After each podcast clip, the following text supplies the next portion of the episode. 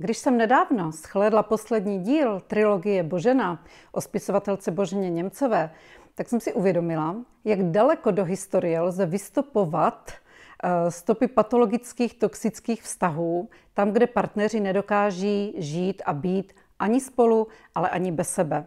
Naprosto nechci srovnávat vztahy, které se odehrávaly někdy v polovině 19. století s dnešní dobou a vztahy eh, ve 21. století, to určitě ne. Nicméně ta patologie vztahu Boženy a Josefa v tom, že nedokázali žít spolu, že Božena měla naprosto jiné představy o svém životě, o, o formě soužití, o naplnění volného času a v době, kdy Josef s ní zrovna nebyla, pracovně byl mimo, tak si hledala tady toto naplnění. Přesto byly momenty, kdy se rozešly a kdy, ať už ty důvody byly jakékoliv, v jejich případě zdravotní, finanční a tak dále, tak došlo k návratu. E, I v dnešní době je těch patologických vztahů kolem nás možná více, než, než si uvědomujeme. A ta toxicita ve vztazích má samozřejmě za následek nespokojenost obou partnerů. Jak to tak asi probíhá? Většinou jsou to ti, kteří po nějaké době usoudí, že skutečně spolu nemohou být, že hádky jsou na každodenním programu, že jim to přináší frustraci, že se spolu nedokáží domluvit. Nejenom při těch hádkách, ale že nedokážou argumentovat, hledat kompromisy a různá řešení ani úplně v normálních, banálních, každodenních situacích. A což teda samozřejmě potom vede k rozchodu. Ale v tomto případě rozchod není definitivní a konečné řešení, je to jenom určitá etapa toxického vztahu, nepřijde po něm ta kýžená úleva, jak by to být asi mělo, když rozchod probíhá ze správných důvodů na obou stranách. A partneři zase začnou hledat důvody, omlouvat některé situace, omlouvat toho druhého a hledat cesty, jak se k sobě vrátit, protože je jim smutno, cítí se osamělé a zase v sobě začnou pěstovat falešné naděje, že ten vztah má snad ještě šanci nějakým způsobem se rehabilitovat a že spolu najdou cestu, jak tom pokračovat. Pak jsou spolu, přijde zase chvíle štěstí, zamilovanosti, euforie ta trvá ovšem jenom nějakou dobu a zase přijdou hádky a tak pořád dokola. Znám páry, které se schází a rozchází už několik let a nedokážou dojít na konec své cesty. Oba partneři už jsou z toho unavení a vyčerpání, ale stejně ne- nedokáží nalézt dostatek síly k tomu, aby ten konečný krok udělali. Důvodem těchto toxických vztahů bývá mnoho nebo mohou být různé. Někdy je to nějaký špatný vzor z rodiny, kdy napozorujeme, navnímáme vztah otce a matky, který neprobíhal úplně tak, jak by partnerské vztahy probíhat měly. Někdy je to důsledek výchovy emocionálně chladné matky, to bychom samozřejmě mohli hledat a museli hledat důsledněji a důkladněji. Eh, ale mezi těmito partnery probíhá tak silná chemie, tak silná fyzická přitažlivost, jak jsem říkala, většinou mají skvělý sex a v intimní oblasti funguje všechno skvěle, že přes ty hádky a přes to napětí, které tam existuje, obvinování, útoky, eh, to vyčerpání tady z těch stavů, stejně se k sobě díky tomu fyzickému stále vracejí. A zapomenou na to, že co prožívali v těch, těch situacích mimo. Mm, někdy důvodem bývá, že partneři vlastně po celou tu dobu ani nepochopí, co je důvodem toho, že si spolu nerozumí, co je důvodem toho, že jsou stále v sobě, že se stále dohadují, že se kritizují, že si nenaslouchají, nedokážou vůbec pochopit, co jsou ty spouštěče a samozřejmě nehledají důsledku ani chybu sami v sobě nebo nějaké řešení, které by smysluplně dokázalo ten vztah nějak naladit a opravit. Časté hádky samozřejmě vedou k tomu, že ani jeden z partnerů není ve vztahu spokojen.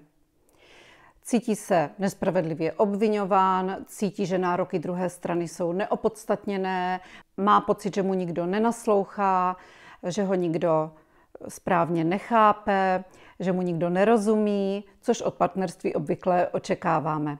No a samozřejmě zase to spěje k tomu stálému kolotoči hádek, obvinování, kritiky, napětí, vzteku, nedostatečné argumentace a končí to rozchodem.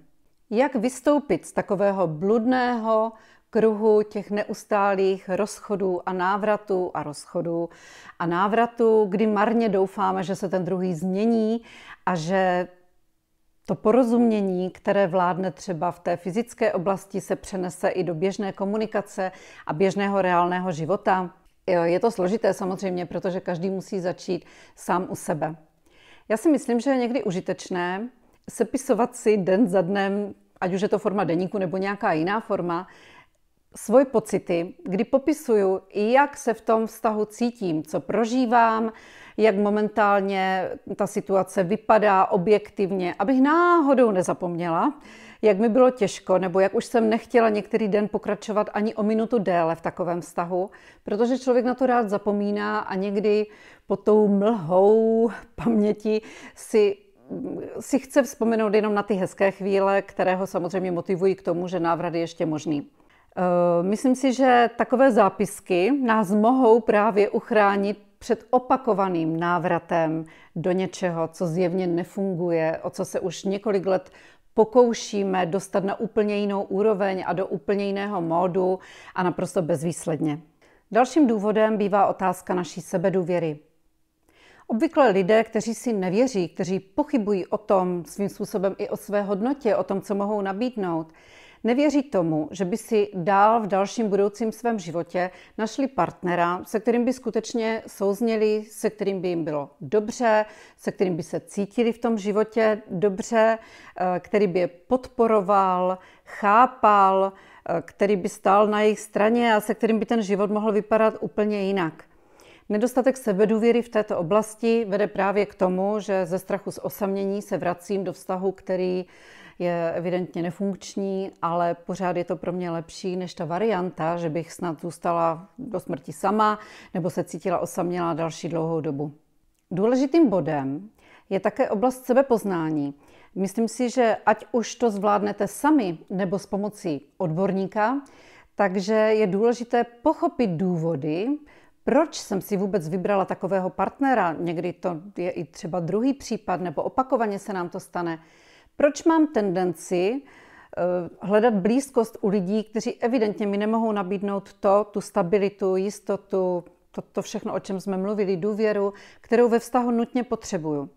Když pochopíte tady ty důvody, když poznáte lépe sami sebe, když zpracujete některé ty věci z minulosti, určitě se lépe a účinněji podaří se zbavit tady těch patologických závislostí na někom, s kým být de facto nechceme a podaří se nám najít to místo, tu sebedůvěru, tu hodnotu, ze které se nám lépe mnohem startuje do nového života, do nové fáze života a věříme tomu, že nového partnera, kterého si zasloužíme, určitě najdeme. Důležitá věc, kterou si potřebujeme uvědomit, aby ten poslední rozchod byl skutečně konečným řešením, definitivním ukončením toxického vztahu, ve kterém víme, že se trvávat už nechceme, je několik praktických kroků. Nejenom, že si připomeneme zápisky ze svého deníku nebo ze svých poznámek, kdy se vrátíme k těm okamžikům a chvílím, kdy nám bylo fakt mizerně, nechceme je opakovat, nechceme se tak už cítit, tak určitě pomůže po rozchodu definitivně ukončit všechny vztahy a kontakty se svým bývalým, teď už partnerem.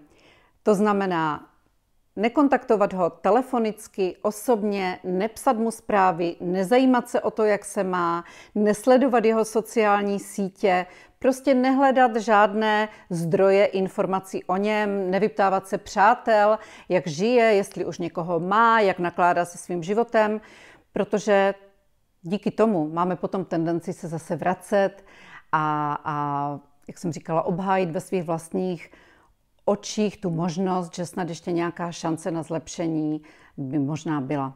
Tím neříkám, že všechny vztahy je potřeba definitivně a navždy ukončit, ale pro tu fázi toho rozchodu, pro tu fázi, kdy já chci najít eh, novou platformu ve svém životě, chci se jinak cítit, jinak vnímat potřebu svých partnerských vztahů, najít si jiného partnera, tak je určitě mm, takový, takové zamezení všem tady těm informacím a zdrojům těch informací naprosto nezbytné. A vám všem, kteří jste možná pochopili, že se právě v takovém toxickém vztahu nacházíte a hledáte cestu, jak z něj, tak přeju dostatek sil nejenom, abyste eh, našli způsob, jak takový vztah ukončit a dostatek sil, abyste vydrželi po tom rozchodu nevracet se, ale abyste našli i partnera, kterého si zasloužíte, se kterým vám bude dobře, abyste se cítili milování, respektování a aby vztah naplnil vaše očekávání ve všech směrech. A pokud by s tím rozchodem byl přece jenom problém, pokud byste se necítili úplně komfortně a obávali se, že uděláte krok nesprávným směrem, podívejte se na mé webové stránky a možná v příbězích jiných klientů najdete inspiraci, jak se s takovou situací vypořádat, nebo mě můžete oslovit a skontaktovat jakýmkoliv způsobem a já vám ráda pomůžu a podpořím vás na cestě, kterou se chcete vydat.